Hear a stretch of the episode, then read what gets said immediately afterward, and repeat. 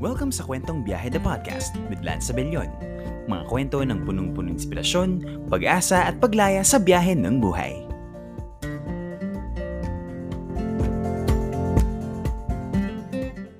Okay folks, welcome po sa isang namang episode ng Kwentong Biyahe the Podcast with me, Lance Abellion. Maraming maraming salamat guys sa patuloy na pagtangkilik at pagsuporta guys. I-follow nyo ang Kwentong Biyahe the Podcast sa Spotify at sa Facebook para ma-notify kayo sa mga susunod na episodes. At sa puntong ito guys, medyo matagal na naman tayo hindi nakapag-podcast dahil alam niyo naman, uh, medyo nilalamon na tayo ng buhay showbiz, no? Um, dahil kung mapapansin niyo, uh, ang mga karamihan ng mga performing arts performing arts groups ngayon ay bumabalik na sa live venues and masayang masaya kami na bumabalik na kami sa dating gawi, no?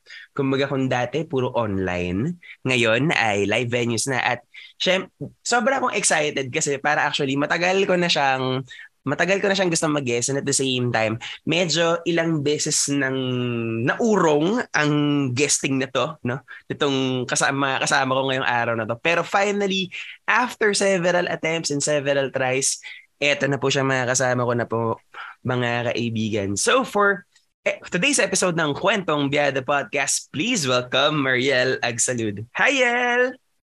Hi, Kuya Lance! Kumusta po? Thank you po for inviting me. Ayun, maraming maraming salamat, Yel, for this, ano, for accepting the invite, no? So, syempre, no, uh, warm up muna tayo, no? Um, bago tayo tumungo sa episode natin for today, kumustahan muna tayo, no? So, kumusta ka ngayon, Mariel, as we speak? Ako, kinakaya ang mga ganap sa buhay. Uh, masaya naman. Masaya kasi recently nakapag-travel din ako sa iba't ibang lugar. So, ayun, na-re- na-regain ko yung mga strength and creativity na kailangan ko. Ayun. Ayun, very nice, no? Parang, yun, parang minsan talaga mapapasa- mapapasabi na lang tayo ng sana all na kapag travel, no? Pero, ayun. So, eventually din naman magagawa din naman natin yun mm. in due time, no? Pero yes. kapag travel naman na tayo, a few months back. Pero mm-hmm. syempre, oo. Okay, so bago muna tayo mag-umpisa ng episode, Yel, meron ka bang gustong batiin or i-shout out sa podcast ngayong araw? Ayan, binabati ko po ang aking pamilya kung andyan man kayo. Shoutout sa inyo, maraming maraming salamat sa patuloy na suporta sa mga kaibigan ko, sila Justin, Pamela, uh, Jeng, Jill, Thea, ayan. Tsaka sa mga sumusubaybay sa Secreto Last TikTok. Hello, shout out sa inyo. Tsaka sa Ampalia Monologues, hello. Kamusta? Miss ko na ulit kayo. Ayun. So speaking of Ampalia Monologues, no? Uh, by the ayun, so ipapakwento ko sa iyo Mariel kung paano ka ba napadpad sa Ampalaya Monologues na as we go along this episode. So heto na guys, no, hindi wala nang patumpik-tumpik pa heto na ang episode ngayon with Maria Lagsalud. So syempre, Yel, um, uh, tong first question na to, um, hindi ko alam kung for some, it's very philosophical. Hmm. For some, it's very rhetorical, no? Pero minsan kasi, ang meron, meron, meron akong parang gimmick dito sa podcast na hindi ako magpapakilala no ng masyado sa guest ko ngayon.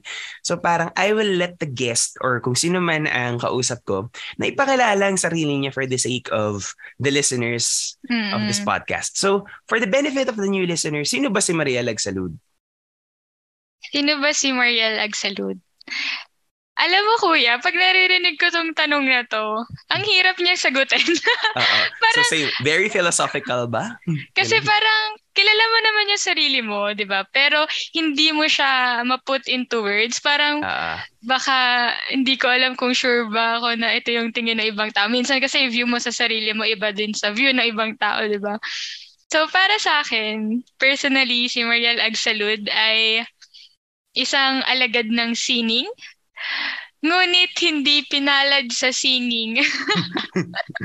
Gusto ko yon alagad ng singing pero hindi pinalad sa singing. I love that. Uh, very honest. Diba? Ayan, okay lang yan. Okay lang yan.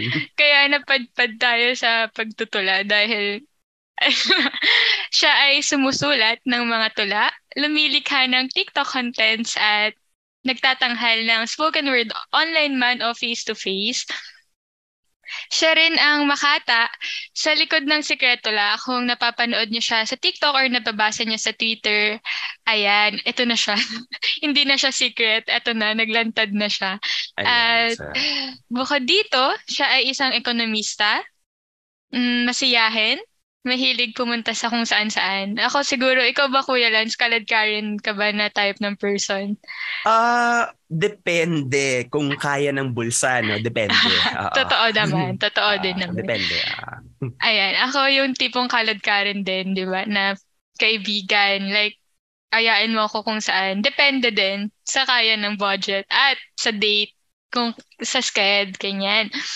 At syempre, ako rin, siguro masasabi ko na mahilig akong makinig at magpayo sa mga kaibigan ko tungkol sa mga buhay at pag-ibig. At si lastly, si Mariel ay patuloy na kinikilala ang kanyang sarili. At laging bukas sa pagbabago at paglago ng buhay. Ayun. Very nice, no? So, mukhang ano, umpisa pa lang, pagpapakilala pa lang, guys, napaka-poetic na ng dating, no? Napaka-poetic na ng sagot. So, syempre, na, nabanggit mo na na Yel, no? Na, na nagsusulat ka ng tula, ng spoken Mm. word. So, pakwento naman, Yel, kung paano ka nagsimula sa art form na to. Actually, Kuya Lan, sobrang unexpected na napadpad ako dito. Hindi ko din na-imagine ever simula, ano ako, simula siguro 16 years old bago ko siya na-discover. So, nagsimula kasi siya siguro ah grade 9 ako or grade 10 ng junior high. Ah, meron kaming project noon na sabi nung prof, sulat daw kami ng 20 na tula. Hindi pa uso yung isang daang tula ni Stella. So 20 muna. 20 muna. Sabi niya, sige, sulat kayo ng 20 na tula. Tapos binigyan niya kami ng iba't ibang topics about love, life, kamatayan, sa kaibigan, pamilya. So binigyan niya kami ng 20 topics. Kailangan namin sulatan ng tula. Tapos habang ginagawa ko siya, hindi ko na doon ko nalaman na nag enjoy ako sa pagsusulat, na kaya ko pala siyang gawin, na doon ko talaga unang nakita yung potential na pwede. Pwede siyang gawing hobby, pwede siya gawing, pwede, ah, naging passion ko na siya simula nun. Tapos, year 2015, ah pinapanood sa akin ng ate ko yung video ni Juan Miguel Severo, yung huling tula na isusulat ko para sa'yo. Tapos, simula nun, doon na ako nag-research about sa iba't ibang artist din. Sila Sir Mark Gozon, sila Brian V, Henry Ignaz, Zuela Herrera, tsaka yung iba pang artist na Ampalaya, uh, Ampalaya Monologues, Words Anonymous, Collaboratory, yan, sila Miss Maymay. Ah, Tapos as ano na, as time goes by, uh, nag, nag, nag, na-expose na rin ako sa Laya, sa Lapis Artcom, sa Titik Poetry. Parang habang patuloy akong nagre-research, nakikilala ko na din halos siguro karamihan ng spoken word organization. So, nakapag-try na rin ako sa kanila na mag-open mic, sumali sa mga fundraising event. Uh, hanggang sa yon nagtuloy-tuloy na din talaga siya. And then, uh, during nung years na yon mga 2015, 20, 2017, 2018, ganyan, Ah, sumulat na din ako ng sarili ko. Yung sarili kong pyesa na pang spoken word. Kasi 'di ba kuya, iba yung pangtula talaga na written form lang sa spoken word. ah, iba siya So talaga. nung 'di ba, magkaiba siya. Mm, So magkaiba. nung time na 'yon, eh di sumulat na ako ng pang spoken word, medyo mahaba-haba, 10 minutes. Kinabog yung 10 minutes ni ano, ni Taylor Swift ng All Too Well. All, all too well. Charot. Ah, ganun siya. Ano, tula version. Tapos, ah, sakto, nung ano na ako neto, senior high na sa FEU, yung prof namin, nagpa-performance task siya. Sabi niya, ah ginrupo niya kami ng, dun sa section namin. Tapos, ah may isa dapat doon sa group na yon na tutula. So, inalay ako ng mga groupmates ko. Sabi nila, oh, Agsalud, ikaw na dyan, Ayan. ikaw na tumula dyan, ganyan-ganyan. Oo. eh di, okay, oo, sige. Bigla, As a bida-bidang minsan din- student din. minsan din talaga kasalanan ng mga kagrupo, bigla kang nagiging alay eh. No? Oo, Di ba? ma- gawain nila yan. Oo. Totoo. Gawain nila yan. diba? Oo. yung volunteer, pero ikaw yung magturo. Oo, di ba? ganon. So, ayun na. So, after nung performance task, syempre may documentation kasi sasubmit din yan eh, ganyan. So, yung video ko nung tula na yon uh, ang first na tula ko talaga, wakas siya. Tapos may plot twist siya sa dulo. Magiging, ano, uh, ano yun, wasak. So, yung wakas, parang magiging wasak. Parang ganun yung plot twist niya. Tapos, uh, in-upload siya sa Facebook ng friend ko, si Andrea, shout out sa'yo. Tapos nakita rin siya ng organization ng FEU, nung student organization, yung college. So in-upload din nila sa Facebook nila. It kind of went viral, very, very light. Very, very slight. Tapos, uh, ayun, inimbitahan na nila ako sa iba't ibang event, competitions, hanggang sa doon na din ako nahasa na magsulat, mag-perform. Kasi parang uh, ayun nga, parang in-invite na nila ako. So parang every time kailangan bago yung pyesa kasi sila din yung nakakarinig ng bago. So kailangan gagawa ulit ako ng bago, magpa-perform ulit, ganyan-ganyan. So, ayun. So, doon siya nag-start. So, meron din akong trivia Kuya Lance about dito. ano yan? Uh, ayan. Hindi ko lang. As in, kasi every time na, ano, na broken-hearted ako, or may bad news na dumadating sa buhay ko, hours after nung breakup or nung bad news na yon or one day after, biglang may mag invite sa akin na, uy, pwede ka bang mag-perform? Uy, uh, invite ka namin, ganyan-ganyan. So parang naging coping mechanism ko rin siya. Kasi as in every, as in lahat, lahat ng invitation ko noon, uh, after breakup talaga, kasi meron ako relationship na on and off kami. So madaming breakup. so, madaming breakup yun. So, every time na nagbe-break kami, kinabukasan nun, or hours later, bigla na may mag invite sa akin na mag-perform. So, parang, somehow, iniisip ko na, ito ba yung way na para mag-heal ako? Ito ba yung way para i-distract yung sarili ko? Or, alam mo yun, parang naging outlet na din talaga siya ng emotions ko. Ganon.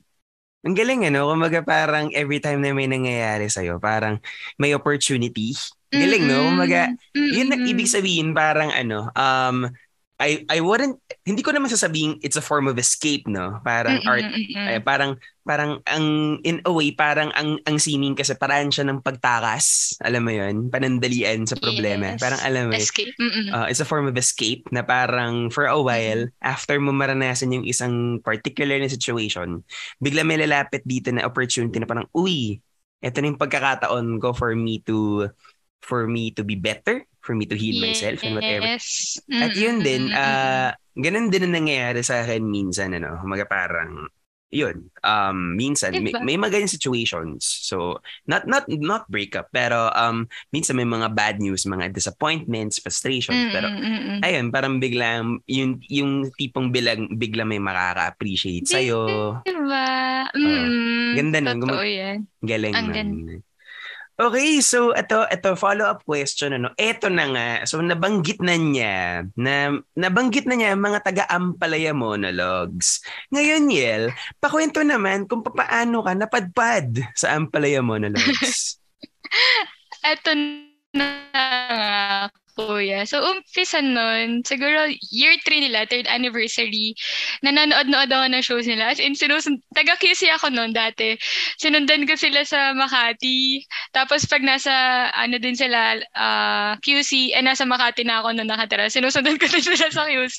Hindi nagtutugma yung location namin. Pero, tinatry ko din talaga na every time may show sila, pinapanood ko, ganyan. Kasi sobrang, naging part siya ng healing process ko, yung manood ng mga shows. Parang grabe dun ko na-realize na sobrang lawak pala ng buhay, sobrang lawak ng pag-ibig, sobrang lawak ng mga pinagdadaanan ng iba't ibang tao. At ang daming magaganda, ang daming masasakit na kwento na pinagdadaanan ng bawat isa. So, since third year anniversary nila, uh, ayan, sinusundan ko sila, saan man sila mag-show, ganyan. Tapos, tapos mayroong time, siguro 20, uh, fourth anniversary ata. One year later nun, uh, nag-open sila ng auditions. So, uh, nagpasa ako, ganyan. Sinubukan ko lang. Hindi ako nag-expect kasi sobrang, alam ko sobrang daming nagpasa, sobrang daming uh, gustong maging part ng Ampalaya Monologues. Tapos, pero tinry ko, sige, sabi ko, wala din naman mawawala kung susubukan ko. And then, ayun na, after audition, siguro one month later, uh, nag-email sa akin yung Ampalya Monologue. Sabi nila na uh, na-shortlist daw ako, uh, interview na daw, ganyan, ganyan. So, in-interview ako ni Sir Mark Goson. Tapos, uh, ayun, hanggang sa kinonfirm na nila na nag- magiging part, ni- magiging part ako ng Ampalya Monologues. And, ayun, uh, fortunately, nakasama ko sila ng three years at uh, nakakata medyo nasad pa ako noon at masaya din kasi nung pagpasok ko sa kanila naging online kasi naging pandemic. Yeah, so yung performances performances din uh, naging online siya pero masaya din kasi alam mo yun parang dito din natin na uh, kinapa, na-adjust na pwede rin naman pala i-online yung ano, yung spoken word, di ba?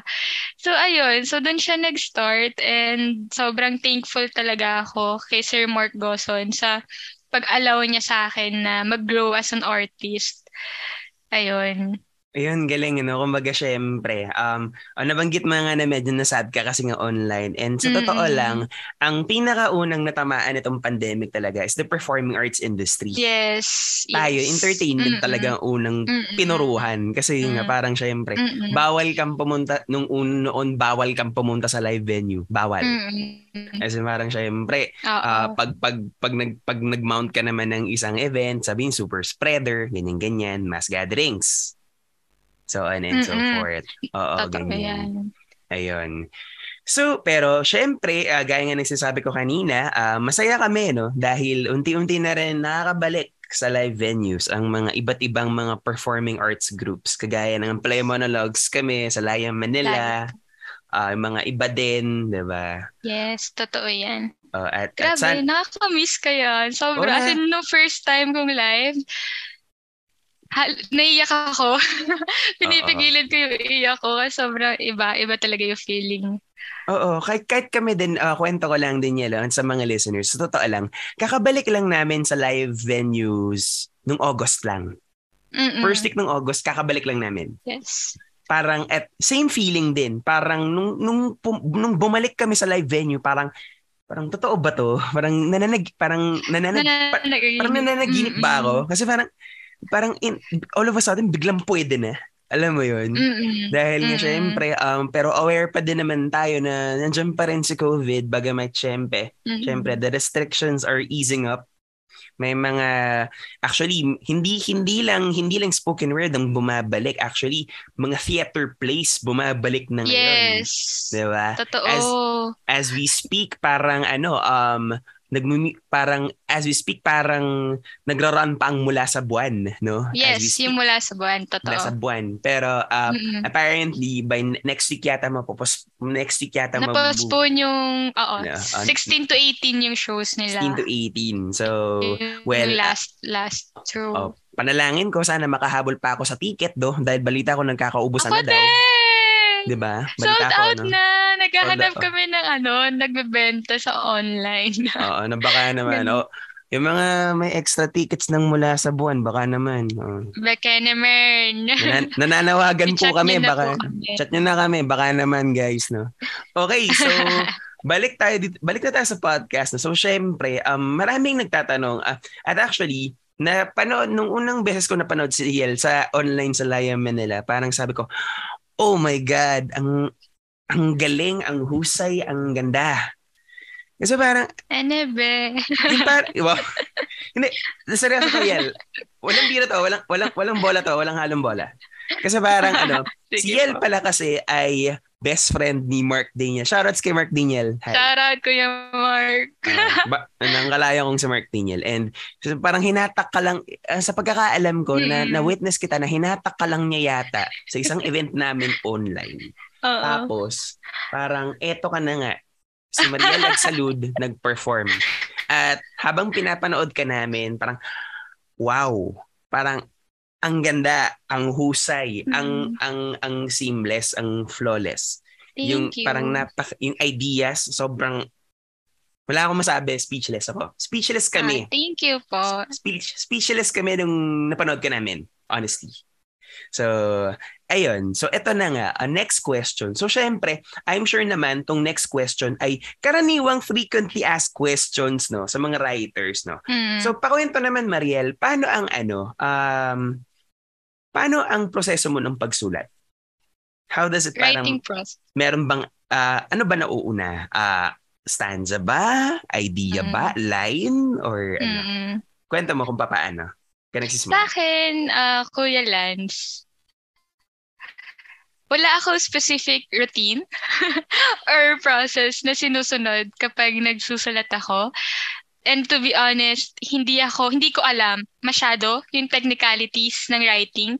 Hindi ko alam kung tama ba dapat na itong ah, verb tense yung ginagamit or yung mga ganong bagay. Hindi ko pa siya ganon kaalam. Dahil ako rin naman, nagsisimula pa rin ako sa pagsusulat at ah, natututo pa rin.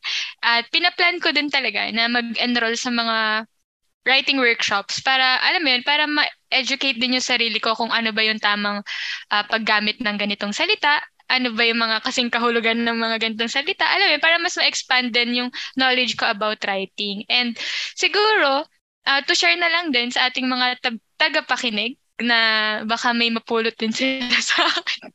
Ah, yung writing process ko sobrang ano niya, sobrang emotional based.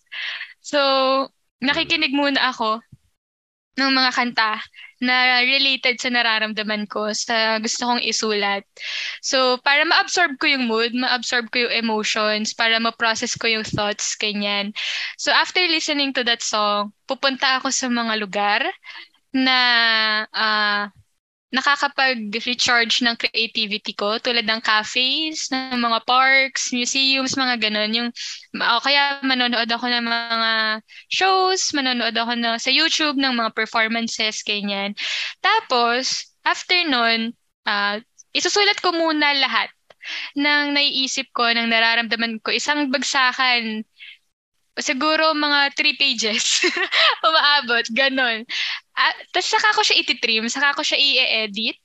Tapos, ah, inaalis ko yung mga parts na hindi naman pala ganun related sa storya na gusto kong buuin.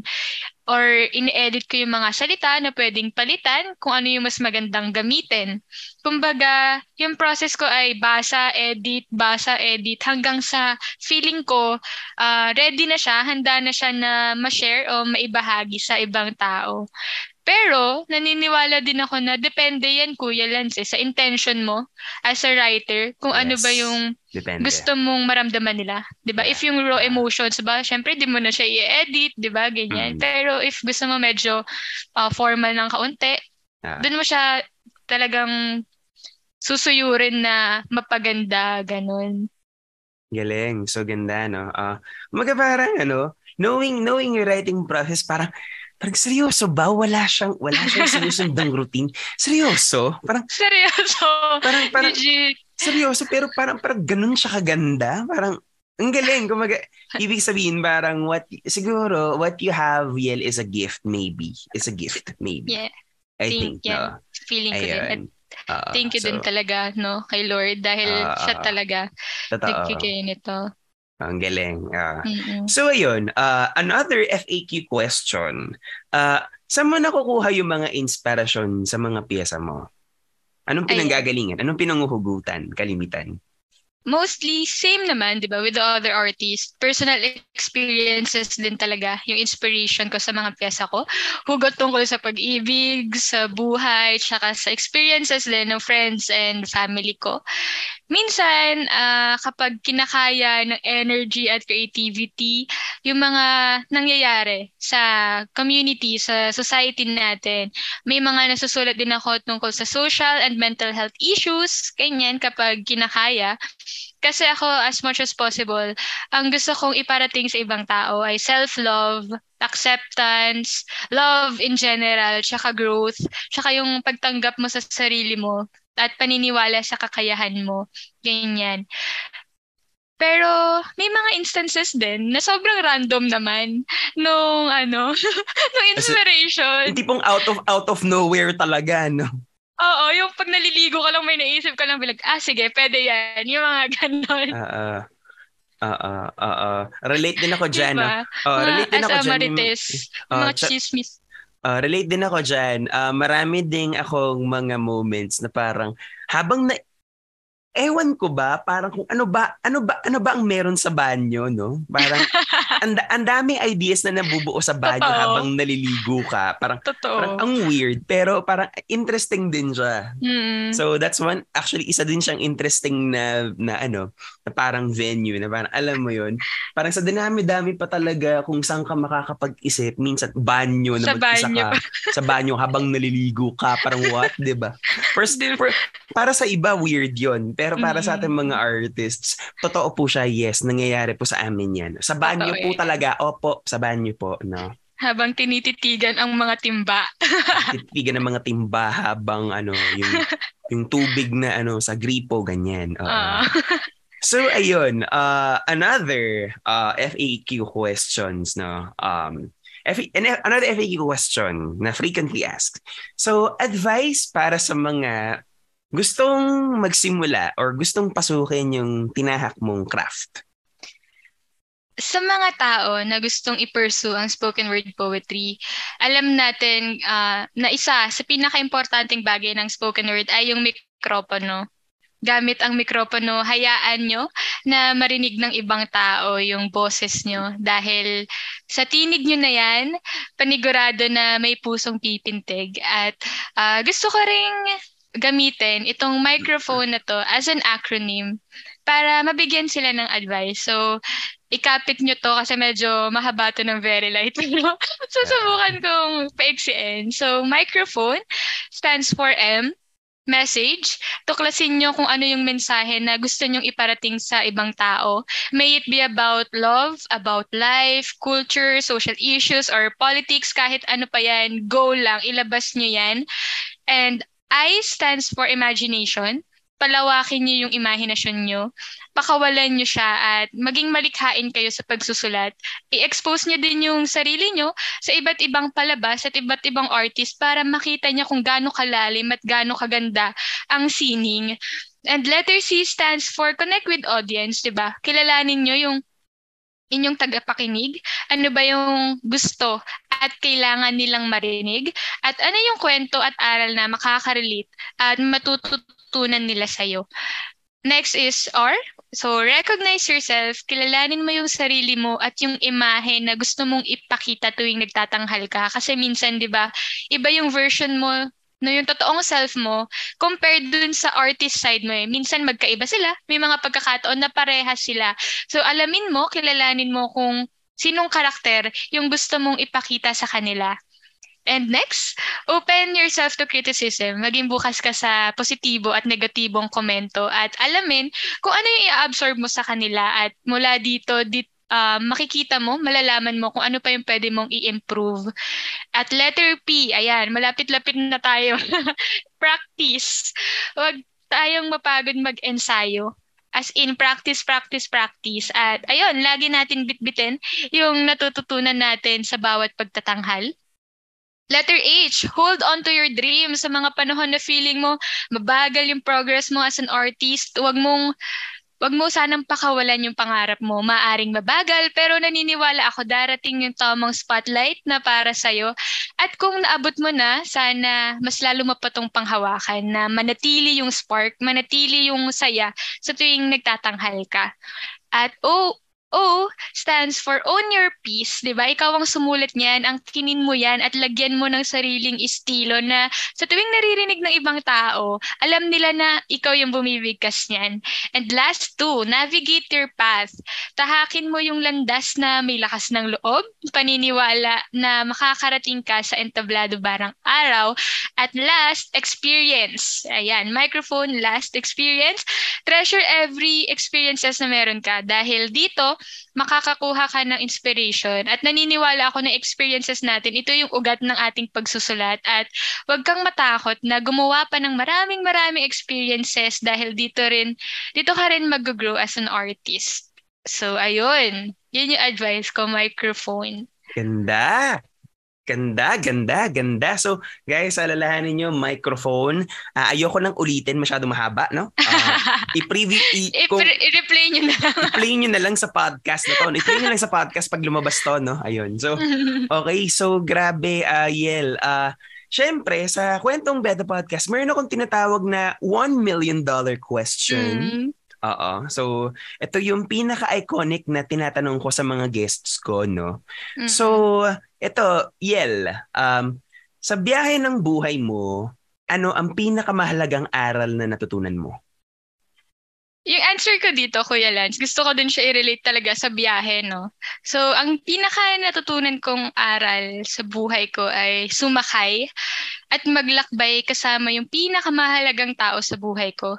Masanay na may mga taong iba yung bababaan nila at matuto na magpatuloy kahit wala na sila. Tignan-tignan din kung kailan natin kailangan magpagasolina kung kailan natin kailangan magpahinga, mag-recharge, dapat ibigay mo din yun sa sarili mo. At patuloy na umandar kahit hindi pa alam ang pupuntahan, kahit wala man si Waze, okay lang yan. Minsan sa pagkaligaw din talaga natin, mas nakikilala yung sarili natin na, ay, gusto ko pala nito, pwede pala ako dito, yung mga ganun. Feeling mo lost ka, pero pag na-try mo na tong bagay na to, nadidiscover mo na, gusto mo rin pala siyang gawin. At alam mo yun, pag nakarating ka na sa destination mo, enjoy the view and you know just to live life with a sense of fulfillment and content na kumbaga ito yung reward and assurance mo sa sarili mo na yes nagawa ko to parang pinaghirapan ko to at andito na ako ngayon at lastly wag kang matakot na bumiyahe patungo sa panibagong destinasyon ng buhay Ayun. Ganda. So, once again, Yel, maraming maraming salamat for guesting. Pero syempre, syempre, bago muna kita pakawalan, eto, So ano nga ba naman ang kwentong Biyahe the Podcast? Dahil si Mariela isang spoken word artist, yes, meron tayong mga performances. I'm sure na miss nyo to sa mga matagal nang taga-subaybay ng podcast na to. I'm sure na miss nyo yung part na to na kung mm-hmm. saan ang ating guest ay magbabahagi ng ilan sa kanyang mga works para sa episode na to. So, Mariel, the stage is yours. Go ahead. Ang unang pyesa na gusto kong ibahagi sa inyo ay may pamagat na Believe Ako Sa'yo. Alam kong hindi madali ang tinatahak ng iyong mga paa. Madalas itong nasusugatan dahil nadadapa pero pinipili mo pa rin magpatuloy kahit lumuluha, kahit lumalabo ang iyong patutunguhan, kahit sarili na pagdududahan. Hinarap mo pa rin ito ng dahan-dahan. Kaya bilib ako sa'yo sa kung paano mo kinaya ang mga hindi kaaya-ayang binabato sa'yo ng tadhana sa mga oras na hindi mo nakikita ang iyong sarili sa mga salamin sa halip, natagpuan mo siya sa isang lilim, palihim na humihingi ng pag-amin na siya'y mahalaga rin. Kaya sinimulan mo siyang yakapin. Believe ako sa'yo sa kung paano mo piniling lumakad mag-isa kaysa makipagkarera sa iba. Kahit mabagal, dito mas panatag at sigurado ka at dahil sa dahan-dahan na proseso, handang-handa ka na muling maghilom at mabuo. Sana tandaan mo na palagi akong bibilib sa'yo kahit ano pa ang sasabihin ng iba o kahit ano pa ang binubulong ng iyong isip sa tuwing ikay mag-isa. Maniwala ka, mananatili akong bilib sa'yo dahil tulad nitong salita, kahit ang mga letra ay iyong baligtarin, ito'y mananatiling believe pa rin. Ayan. For the second piece naman, ang, uh, ang pamagat nito ay kung nakapagsasalita ang ating mga unan. So, ayan. Kung nakapagsasalita ang ating mga unan, marahil ay gusto nilang magpasalamat sa mga yakap na kanilang natatanggap. Kilala nila ang mga taong dahilan ng iyong pag-iyak, ng iyong paghalakhak. ngunit hindi nila hinihiling ang pagtulog mo ng mahimbing mas naghahanda sila sa iyong mga hinaing, sa iyong pagtangis, sa bawat pag-iling na nagpapahiwatig na muli ka na namang itinatanggi. Kung nakapagsasalita ang ating mga unan, matagal na siguro nila tayong gustong patahanin ipapaalala nila kung paano natin nalampasan ng mga suliranin. At kung hindi nga natin kayang tiisin na nababasa ang kanilang mga sapin, ay sana ikaw din, huwag mo rin sanang tiisin na masyado kang nagagamit, lumuluha, at nasasaktan din. Ayan, maraming maraming salamat po Kuya Lance at sa mga nakikinig ng Kwentong Biyahe, the podcast. Grabe, that was Yel Agsalud mga kaibigan. Sobrang, sobrang ganda ng episode na to, no? And it was nice talking with you. At you, sana ano, uh, sana uh, mag-cruise na talagang ating landas sa live events, no? Sana, Totoo, sana, sana talaga. sana, sana. So, looking forward ako to meet you in person, no? At sana Likewise, magkasa- ako din. Magkasabay din tayo sa mga live venues, yes, mga mag-perform. Yes, yes, yes. Uh, so, uh, Baka naman may pa-collab ang Laya at ang Palaya. Baka well, naman. Well, uh, uh, well, uh, uh, uh, nananawagan kami kay Sir Mark Gosan. Baka naman, uh, Sir Mark, kung naririnig mo to, oo, so pag-usapan na natin to, upuan na natin to, no? Oh, ayun. Totoo. Para para makapag para para makasama na si Yel, no? Uh, mm Oo. Uh, pero actually kasi Yel, nagkaroon na ng collaboration ang Laya Manila ng mm. elections. Pero mm ni sa uh, malayang pagpili. Malayang pagpili. Oh. Pero uh, at actually nag-look forward pa din naman ako sa mga susunod na collaborations yes. na possible, no? Okay. O yun, so Yel, uh, you can, you, meron ka ba mga social media accounts? Please promote them para masadong ka ng ating mga listeners. Ayan. Uh, once again, thank you, Kuya Lance, for inviting me sa podcast na ito. Sobrang nag-enjoy ako at sana marami ring nakuhang lessons yung ating mga ta- tagapakinig. At uh, ayan, you can follow me on my social media at Secretula. That's S-I-K-R-E-T-U-L-A sa TikTok, Twitter, Instagram, and Facebook. Ayun. Uh, tapos sundan nyo rin si Yel sa Ampalaya Monologues, guys. Uh, yes. Sa mga taga-Ampalaya. Shoutouts po sa mga taga-Ampalaya Monologues. Si Sir Mark, yan. Si Naristishen, yan. Uh, okay, so muli, El, maraming maraming salamat for guesting. It was Thank an you. honor. It was, napaka, na, uh, napakasaya ko na to be able Ako din na, po, guest din kita. Thank you, thank you so much. Maraming maraming salamat sa mga aral at sa mga kakaunting pag-open up mo ng sarili mo no sa ating mm. mga listeners and viewers. There you have it. Nagwakas na naman ang isa na namang episode ng Kwentong Biyada Podcast. I-follow nyo guys ang Kwentong Biyada Podcast sa Spotify at sa Facebook para ma-notify kayo sa mga susunod na episodes. So, nagwakas na naman ang isa na namang episode ng Kwentong Biyahe the Podcast. Ako pa si Lance Bellion. Hanggang sa muli, paalam.